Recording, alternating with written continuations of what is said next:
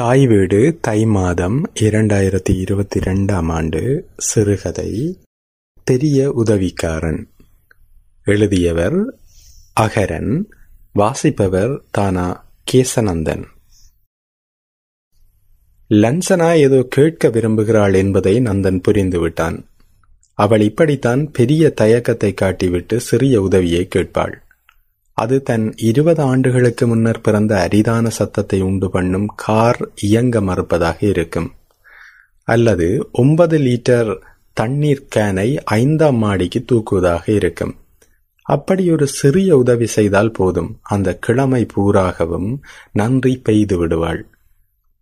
விடுமுறை நாட்களில் தன் கையால் செய்த, கடைகளில் கெஞ்சினாலும் கிடைக்காத சுசு மக்களின் பாரம்பரிய உணவுகளை தனது சிறிய மகளிடம் கொடுத்து விடுவாள்.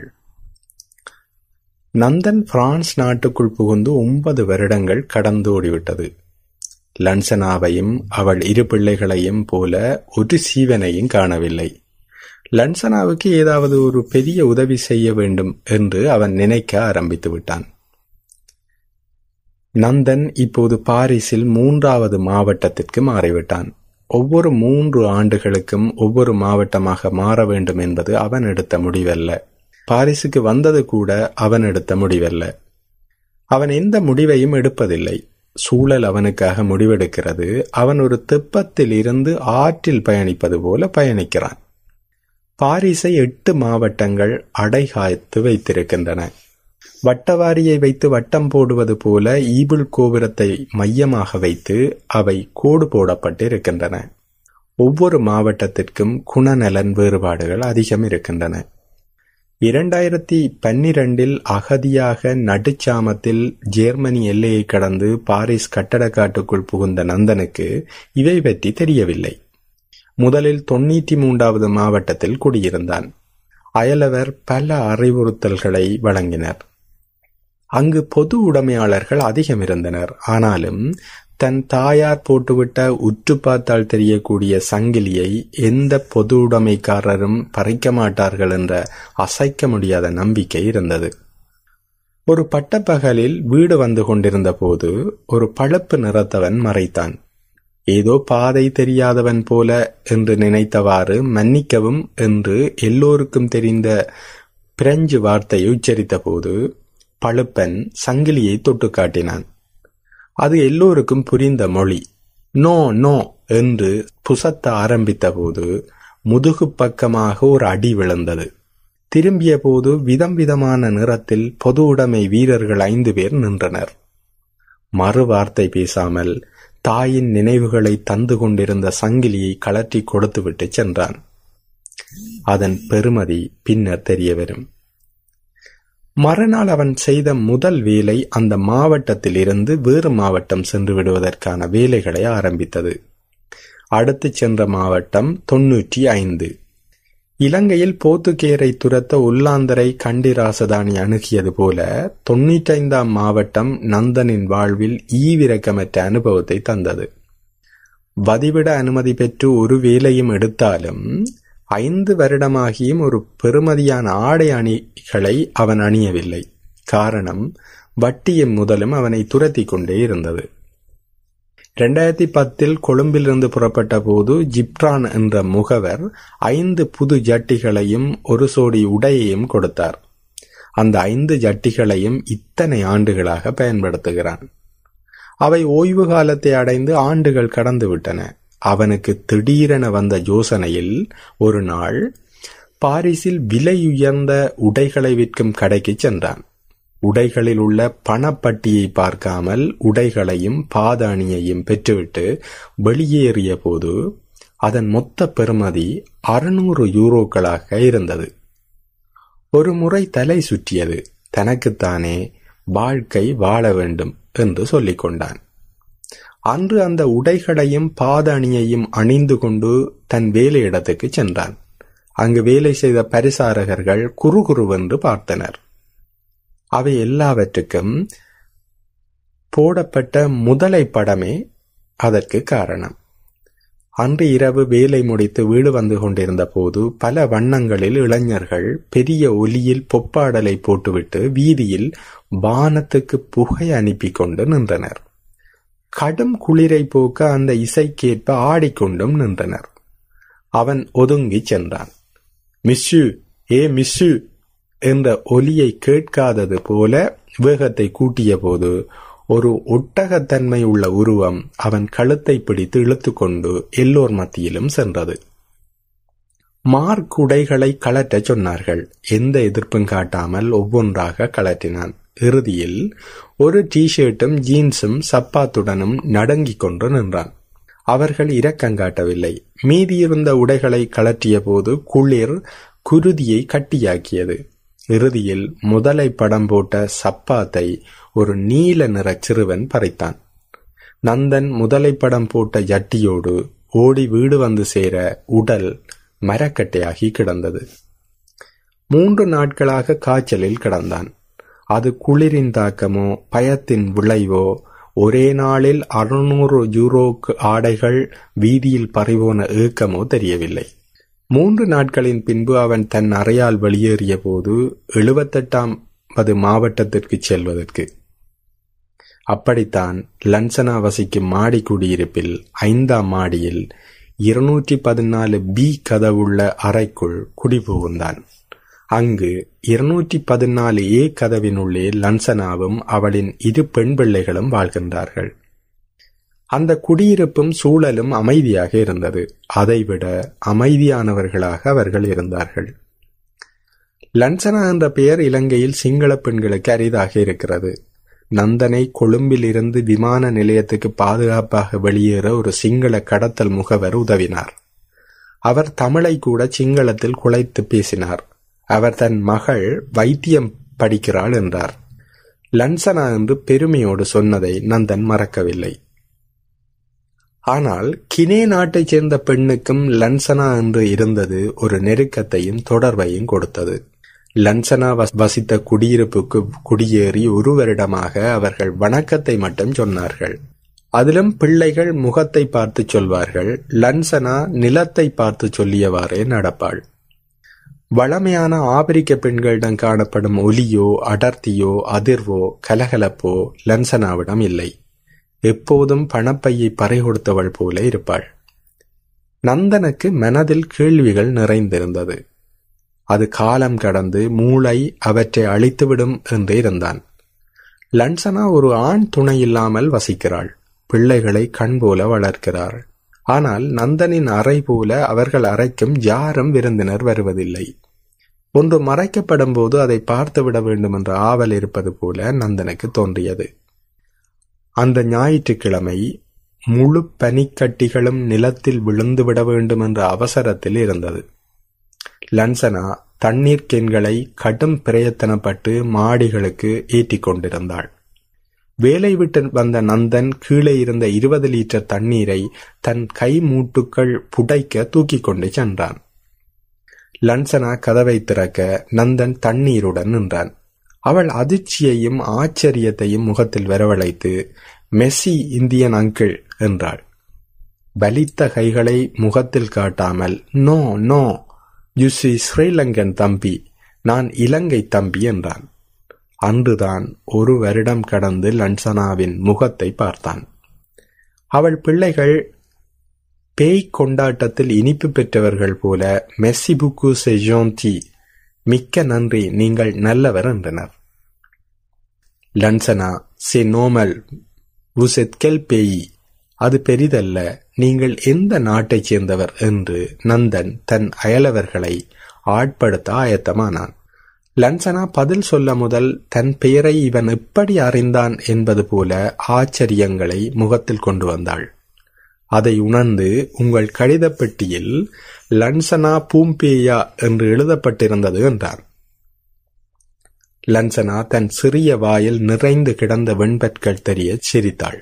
பின்னர் தான் கினே நாட்டுக்காரி என்றாள். நந்தன் தானாக முன்வந்து மூவருக்கும் கைலாக கொடுத்தான். நீங்கள் மிக அமைதியான அயலவராக கிடைத்திருக்கிறீர்கள், மகிழ்ச்சி என்று விட்டு நகர்ந்தான்.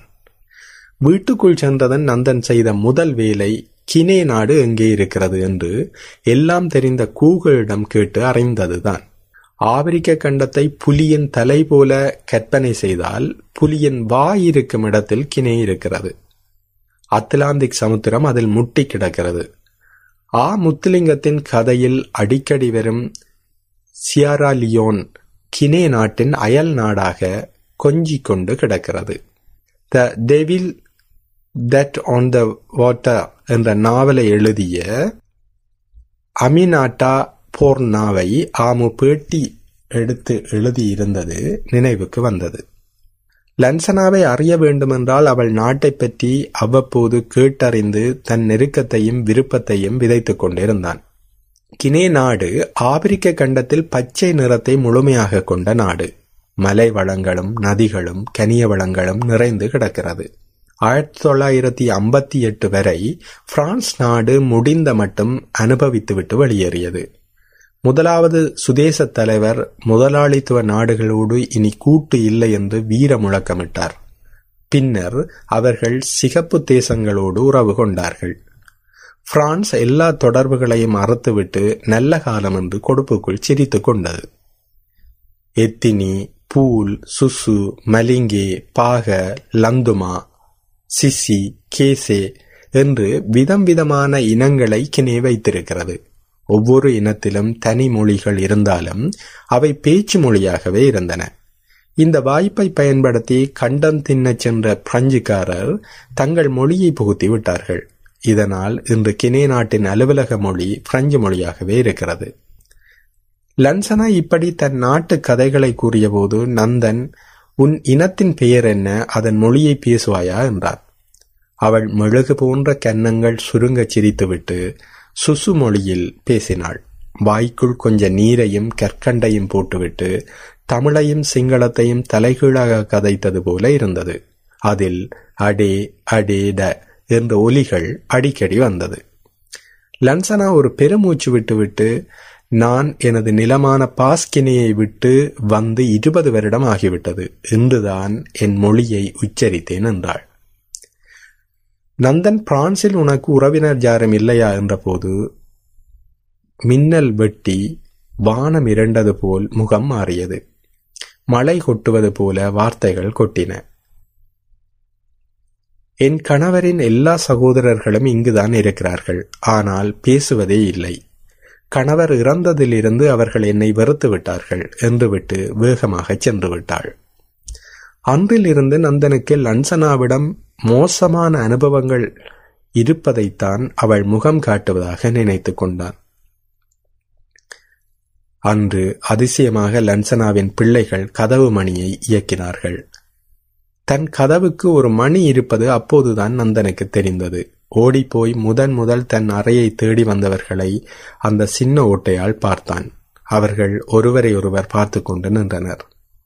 கதவை திறந்ததும், வணக்கம், என்று இன்று எனது பிறந்த நாள், இரவு உங்களை எங்கள் சிறிய விருந்துக்கு அழைக்கிறோம் என்றாள் கருப்பு தாமரை போன்ற முகத்தை வைத்திருந்த சின்ன பெண். நந்தன் அவர்கள் அழைப்பால் மிரண்டு விட்டான். அவர்கள் கதவை தட்டப்போகும் முதல் விருந்தாளி நந்தனாகத்தான் இருக்கும். அவசரமாக பொருள் மாடம் சென்று வஞ்சகமில்லாமல் மூன்று பெண்களுக்கும் பரிசுகள் வேண்டினான். லன்சனாவுக்கான பரிசை தெரிவு செய்ய அவன் ஆசனத்தில் இருந்து சிந்திக்க வேண்டி இருந்தது. அன்று மாலைக்காக முதல் முறை நந்தன் காத்திருந்தான். அது அன்று மட்டும் அவசரமின்றி வந்தது. தன் எதிர்வீட்டு கதவிலும் மணியிருக்கும் சத்தம் கேட்டது. நந்தனை மகள்கள் எங்கோ தேடி அறிந்து வணக்கம் என்று தமிழில் சொல்லி வரவேற்றார்கள்.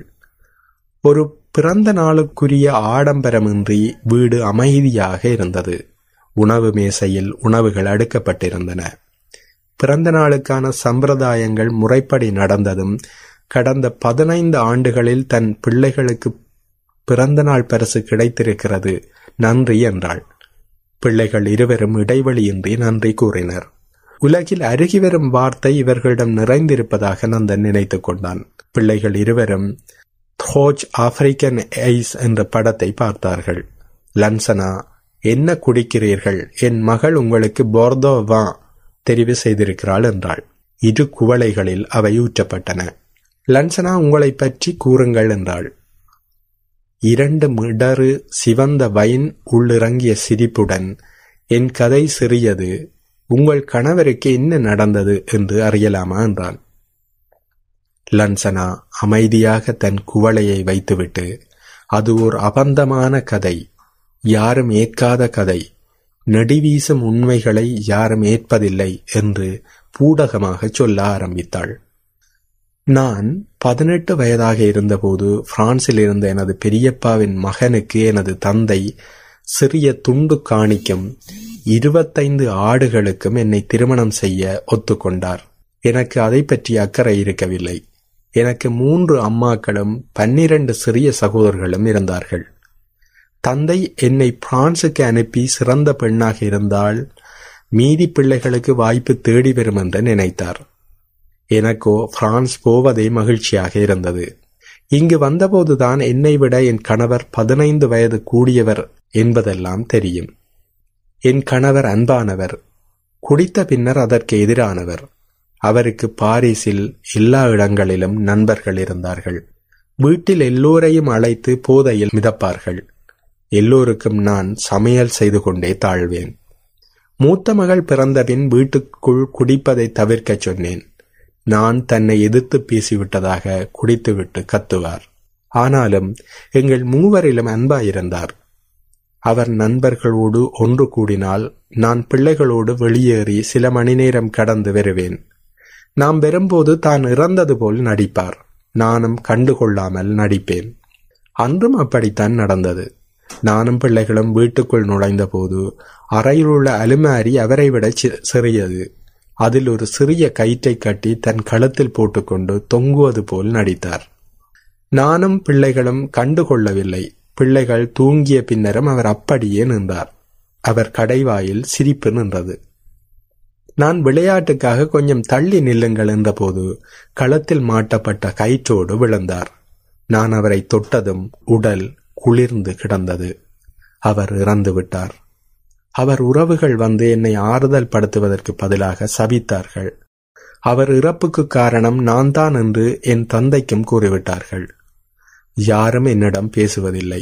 உலகம் பெரியது. அதில் இப்போது எனக்கு இரண்டு உயிர்கள் தான் இருக்கிறது. பதினைந்து ஆண்டுகளை கடந்துவிட்டேன் என்றாள். லன்சனாவின் கதை நந்தன் தொன்னூற்றி மூன்றாம் அது மாவட்டத்தில் இருந்தபோது சந்தித்த பவள மக்காவின் கதை போல் இருந்தது. மாவட்டங்கள், நாடுகள், கண்டங்கள் மாறினாலும் பெண்களின் கதைகள் அப்படியே இருக்கிறது.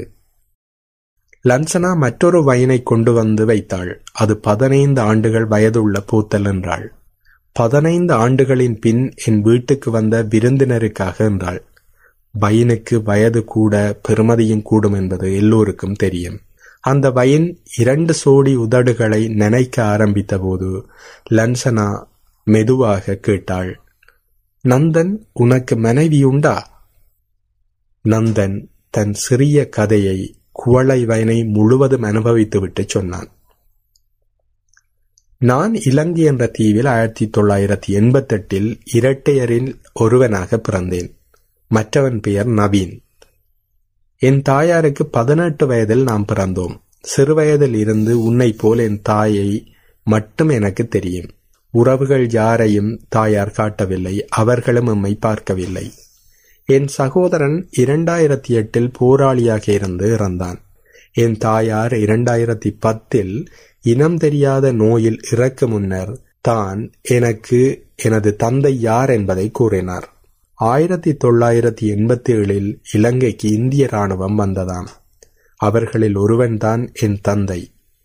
என் தாயை வன்புணர்வு செய்ததில் பிறந்த பிள்ளை நான் என்பதை அறிய நான் இருபத்தி இரண்டு வருடங்கள் காத்திருந்தேன். உன்னை போல என் தாயும் எல்லாவற்றாலும் புறக்கணிக்கப்பட்டும் எம்மை கண்ணியத்தோடு வளர்த்தாள். தன் நாற்பது வயதில் இறந்து போனாள். என் அம்மா இறக்கும் தருவாயில் எனக்கு சொன்னது, மகனே, இந்த நாட்டை விட்டு எங்கேனும் ஓடிவிடு. இது எல்லா வழிகளிலும் உன்னை வாழ விடாது. அப்படி என் தாய் இறந்த பின்னர் அகதியாக இங்கே வந்தேன் என்றான். எதிர்பாராத செய்தியால் தாக்கப்பட்ட லன்சனாவை இலகுபடுத்த நந்தன் தனக்கு ஒரு குவளை பதினைந்து வருட வயன் வேண்டுமென்றான். அவள் அந்த போத்தலை வலது கையில் எடுத்து அதன் பின்குழியில் பெருவிரலையும் மற்றைய நீண்ட மெலிந்த விரல்களால் போத்தலை தாங்கியவாறு குவளையை நிரப்பினாள். வைன் குவளையை நிறமூட்டி நிறைந்தபோது நந்தனுக்கு இது சரியான நேரமாகப்பட்டது. வைன் போல் நீண்ட நாட்களாக பாதுகாக்கப்பட்ட முடிவு செய்துவிட்ட பெரிய உதவிக்கான கேள்வியை கேட்டான். நன்றி.